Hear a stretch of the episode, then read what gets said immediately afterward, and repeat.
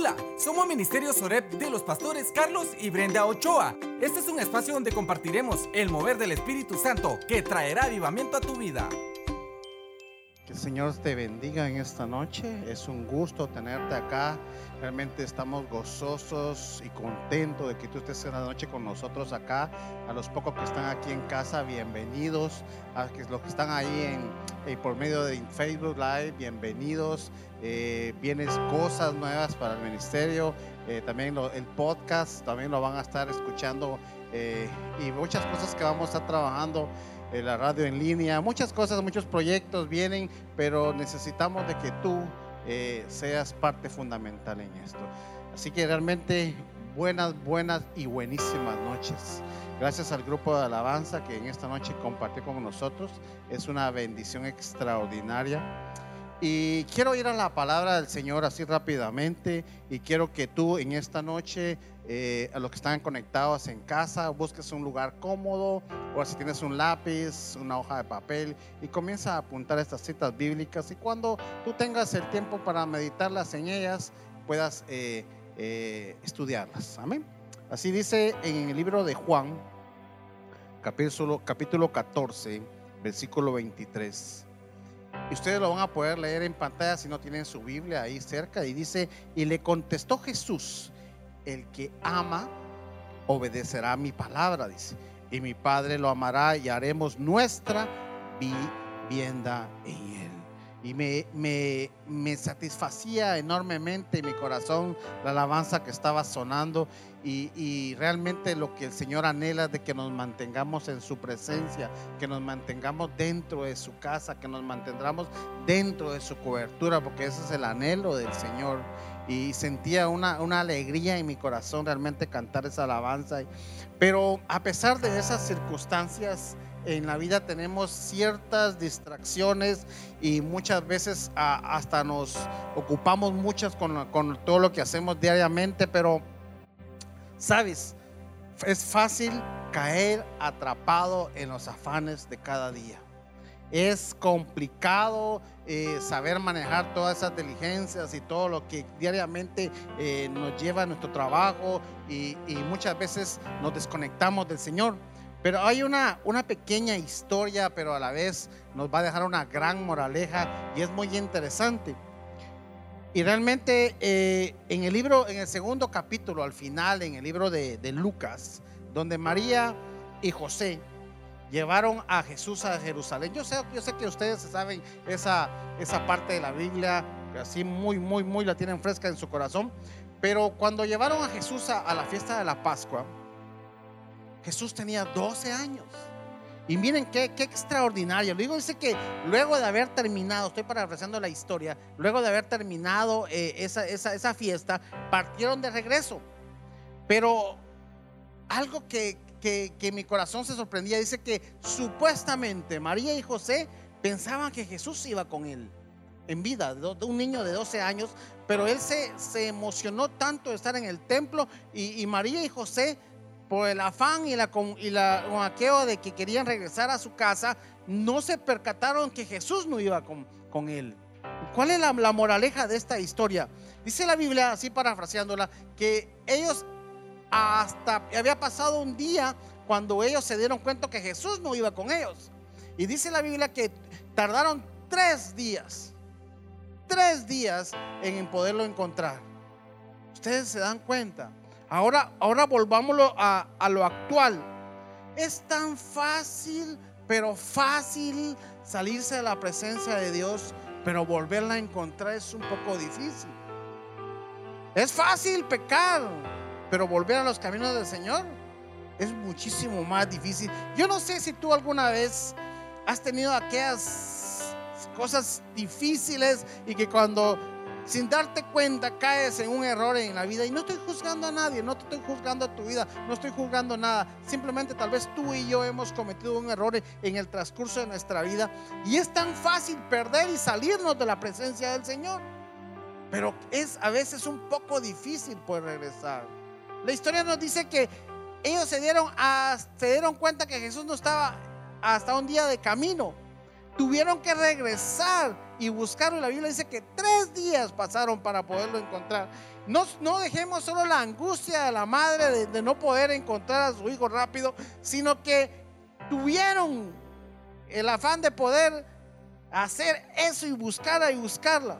Eso me demuestra qué tan importante para aquellos que conocemos a Jesús es cuidar la presencia de Dios.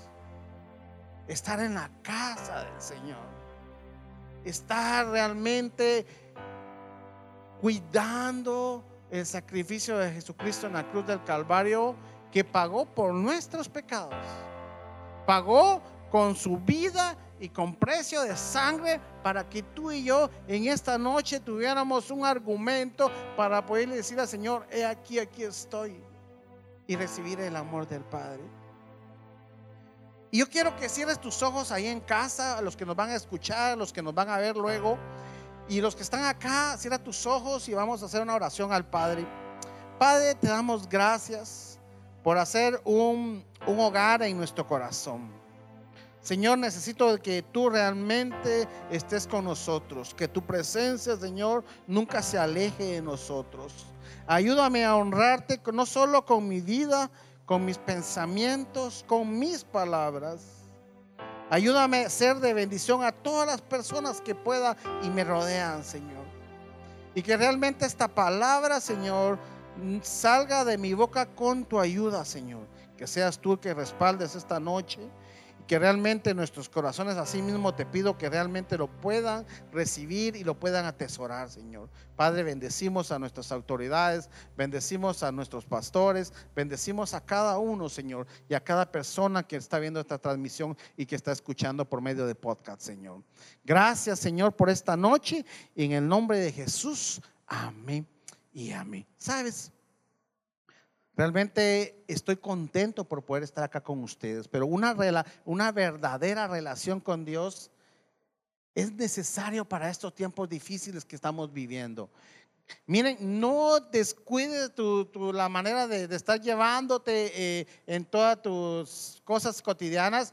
Cuida tu salud, por favor, usa tu mascarilla. Esto no ha pasado. Tienes que cuidarte, por favor. La limpieza es importante. No te descuides, por favor. Pero Sabes, esta noche yo quiero llegar a un poquito más así a tu corazón y cuando alguna vez hayan dicho o te hayan invitado a lo que nos ven, ¿qué sientes, qué piensas tú cuando te dicen vamos a la iglesia? A los que están acá, ¿qué sentiste la primera vez cuando te dijeron vamos a la iglesia? ¿Qué viene a tu mente? ¿Sí?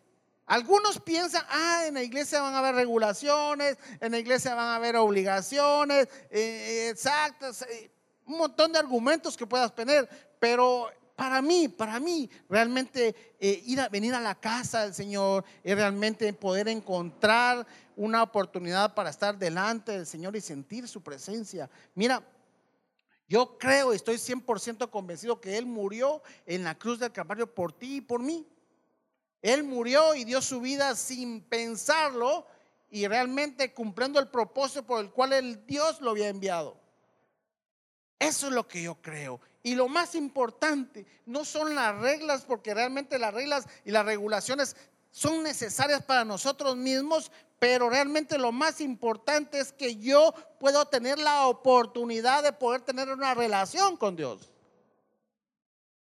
una oportunidad de que realmente es lo más valioso que puede haber. Hace unos momentos platicaba con un joven, espero Dios que pueda estar viendo esta transmisión, que no importa la circunstancia, no importa, él se sentía solo, pero lo más importante le decía yo, sabes, quieres tener éxito, quieres que yo te comparta lo que yo sentí en una ocasión cuando yo me sentía así, buscad al Señor, le dije. Conocer al Señor y tener una relación con Él. Él jamás te va a dejar solo. Él jamás te va a dejar abandonado. Él siempre va a estar contigo. Media vez tú quieras, le dije. Si tú quieres, Él siempre va a andar contigo. Aunque muchas veces nosotros no le ponemos atención y a veces andamos a, a, mil por hora en el vehículo, andamos afanados con la diversión, andamos haciendo mil y una cosas. Él siempre anda contigo. Pero muchas veces nosotros no escuchamos lo que Dios nos quiere hablar. Dios no está enojado contigo. Para nada. Si hay una cosa que realmente estoy seguro que Dios tal vez se puede sentir un poco triste porque tú no estás con Él, pero Él no se va a enojar porque Él te ama. Él te ama y Él quiere que tú estés contento, que quiere que estés gozoso, quiere que te goces en la presencia del Señor. Pero sabes, en el libro de, de Hebreos, capítulo 4, versículo 15, y dice, porque no tenemos sumo sacerdote, dice, que no pueda compadecerse de, nuestras debilidades, dice la palabra, sino uno que fue tentado en todo según nuestra semejanza, pero sin pecado. Y el versículo 16 dice, el versículo 16, dice que tenemos un sumo sacerdote, quien entiende nuestras debilidades y él fue tentado, perdón, el 16 dice que podemos acercarnos confiadamente ante Dios en oración para recibir misericordia y ser perdonados. Dios no está enojado contigo. Dios en, en su finita misericordia, Él anhela. Muchas veces unos no oran para pedir algo porque sientan que Dios está enojado con ustedes. Algunos no quieren orar porque realmente no sienten que Dios no esté con ustedes. Dios está atento a tu oración. Dios está atento a que tú lo busques. Pero el enemigo lo que hace es taparnos los ojos y, tratar de alejarnos del Señor. Pero Él no va a poder alejar al Señor de tu vida porque tú hayas sido sellado, tú has sido asignado, tú has, sido y has puesto por un propósito para tu vida. Es importante que tú tengas eso en tu corazón porque Dios no está enojado contigo. ¿Sabes? Cuando tú vienes a Él, tú eres una nueva criatura, tú tienes una oportunidad de que cada día su misericordia venga sobre tu vida, pero tú decides qué tanto quieres abrir tu corazón. Mira,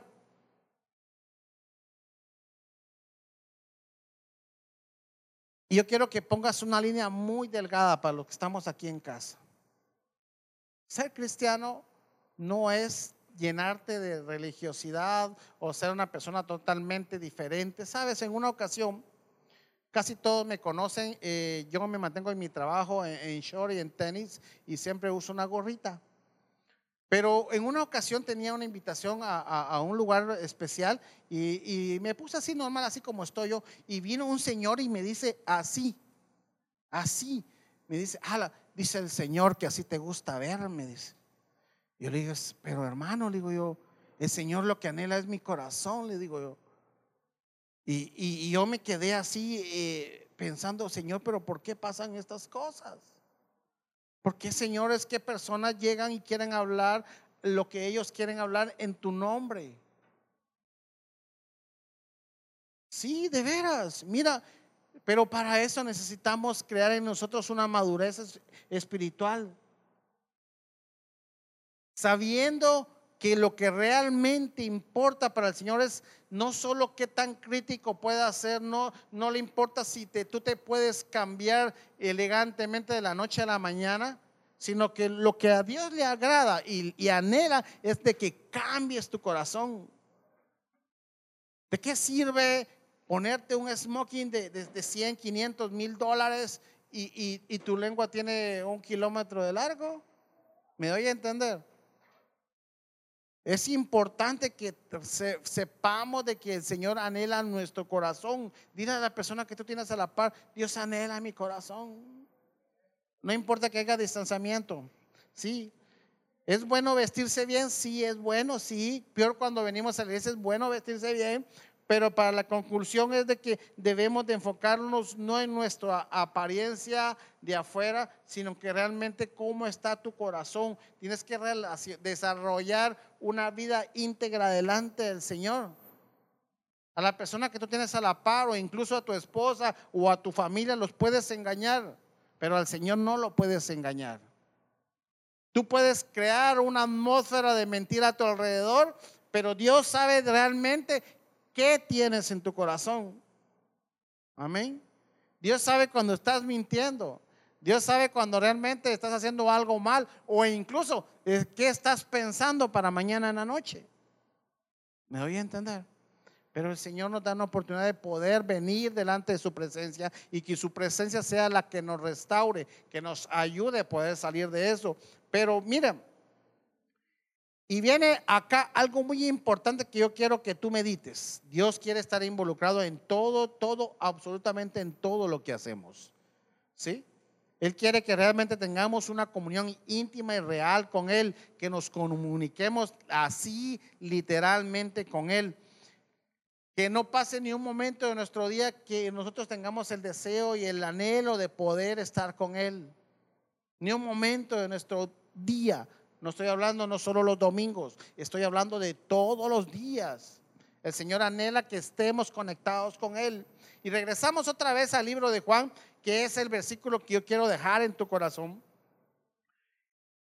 el versículo del libro de Juan, capítulo 14, versículo 23, dice, y le contestó Jesús que el que me ama, mire, el que me ama, obedecerá mi palabra, dice, y mi Padre lo amará y haremos nuestra morada con él. Mira qué precioso, qué precioso es ese versículo. No me lo vayas a quitar, por favor.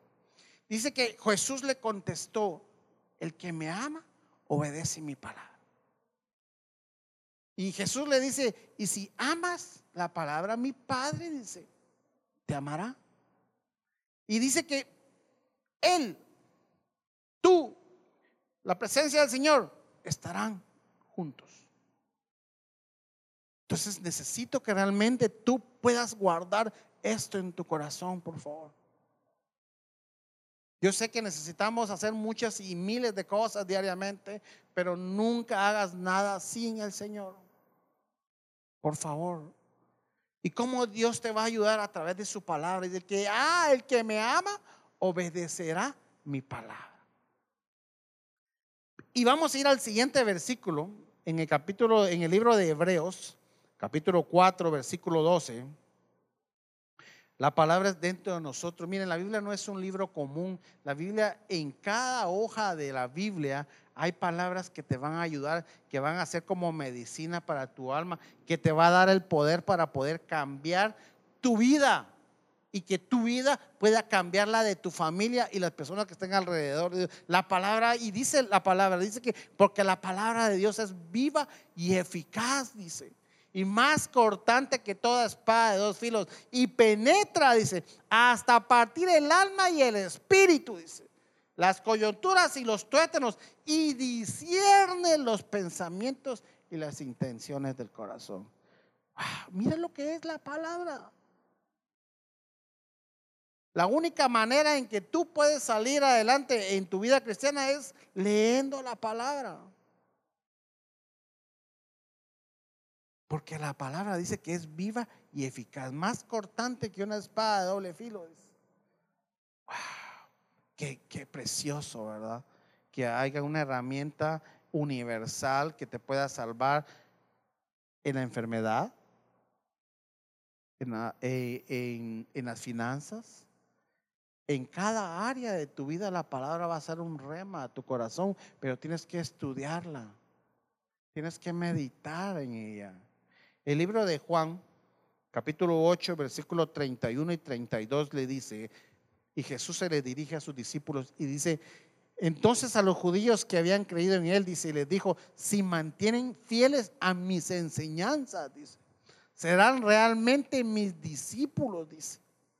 Y el versículo 32 nos dice, y dice, y conocerán la verdad, y la verdad los hará libres. Entonces yo lo que quiero llegar y hacerte entender de que realmente la palabra es lo que te va a ayudar a salir adelante en estos días. Y es importante que comencemos a caminar y agarrarnos de la palabra para poder salir y salir y, salir y es salir a la verdad y realmente que esa verdad te haga libre de todo vicio, que te haga libre de toda mentira, que te haga libre de los enemigos, que te haga libre de cualquier enfermedad, que te haga libre de cualquier argumento. Amén. Entonces, estos versículos me han estado llevando a una conclusión que tú y yo espero que lo podamos poner en práctica. Si no estudiamos la palabra de Dios literalmente, conscientemente, y no aplicamos a nuestra vida esa verdad, Nos faltará el poder que necesitamos para madurar en Cristo. Y te lo voy a decir otra vez, si tú no estás convencido que la palabra es necesaria para que realmente tú te vuelvas en un cristiano maduro y radical y que pueda hacer la voluntad del Padre, por eso decía el versículo, y, y esas enseñanzas les enseñarán a ser mis discípulos. Realmente ser un discípulo del Señor tiene que ser contextualmente como dice la palabra, no como muchas veces nos sentimos nosotros. O nos excusamos o ponemos alguna algún pretexto para hacerlo a nuestro modo. Es necesario de levantarnos, es algo de entender. Sabes, si has cometido un error, levántate. Déjate corregir por la palabra. Sí, yo soy necesario, soy un administrador, pero realmente lo, el que va a hacer el trabajo es el Espíritu Santo y la palabra que sea rema en tu vida. La palabra es la que te va a ayudar a salir adelante. Dice la palabra que cada día son sus misericordias, son nuevas, pero cada día que tú puedas poner en práctica la palabra sobre tu vida. ¿Sí?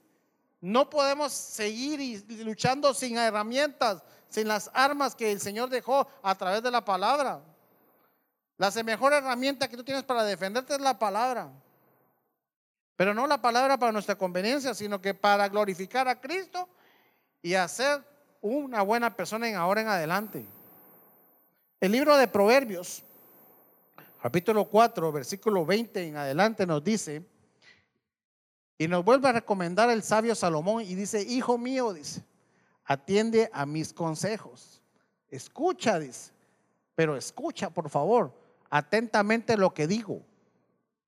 No pierdas de vista mis palabras, dice. Guárdalas muy dentro de tu corazón. Guárdalas. ¿Cómo las vas a guardar? Sabiéndolas, ¿verdad? El versículo 22. ¿Ok? Necesitamos realmente entender esto. Necesitamos guardar la palabra en nuestro corazón. Todo lo que Dios quiere que hagamos lo tenemos que realmente poner en práctica. Estas palabras nos van a dar vida, nos van a ayudar a salir de cualquier problema, nos van a ayudar a, a ser mejores cada día, pero tenemos que ponerlo en práctica. Realmente necesitamos paso por paso, y te lo voy a hacer así rapidito. Dedica tiempo intencionalmente a leer la palabra. Prepárate realmente para estudiar la palabra prepara tu corazón, es muy importante, pero realmente haz que la, estudiar la palabra sea especial para ti, que sea una prioridad en tu vida, no sea que algo que, que voy a leer un versículo para aprendérmelo de memoria, no, literalmente es para poderlo poner en práctica a tu vida. Mira, el Señor realmente lo que anhela que realmente tengamos esa, esa comunicación viva y eficaz delante de Él. El Señor lo que quiere, y el Señor ya viene pronto, ¿sí? Las circunstancias que estamos viviendo alrededor del mundo, todo lo que está pasando, toda la, pandemia y todas las enfermedades que van a estar pasando, son necesarias para que el pueblo de Cristo utilice su nombre para sanar enfermos, para ayudar a las personas, para, eh, liberar a los cautivos, ¿sí? Tienes que adorar al Señor y gozarte en alabanza. Tienes que cuando estás en la oración, gozarte en la oración del Señor. Si estás eh, ayunando, gozar tu ayuno. Sí, todo lo tienes que gozar, todo tienes, que disfrutar. No puedes vivir realmente una situación eh, a medias. Sí, tienes que entregar tu vida completamente al Señor. Yo conozco personas y, en ocasiones me da tanta, pero tanta tristeza que conociendo al Señor y viendo sus milagros, retrocedan de una enorme, pero enorme hacia atrás. Es necesario que como pueblo de Dios podamos bendecir mucho más a las personas que no lo conocen. Es necesario como Dios, como, como, como cristianos, desarrollar todos los talentos y los dones que Dios nos ha dado y ponerlos en práctica. Es necesario que tú y yo comencemos y levantemos nuestras manos y hoy digámosle, Señor, esta noche yo quiero ser diferente. Quiero que tu palabra entre en lo más profundo de mi corazón y mejor aún ponerlo en práctica. Que cada vez que, comencemos a hacer algo dependamos totalmente de ti. Que, que, realmente tu confianza esté completamente en el Señor. ¿Sí? Y asimismo quiero que oremos en esta noche. Y, tú medita, ¿cómo estás delante del Señor? ¿Cómo te encuentras delante del Señor? ¿Cómo has estado actuando últimamente tu vida en el Señor?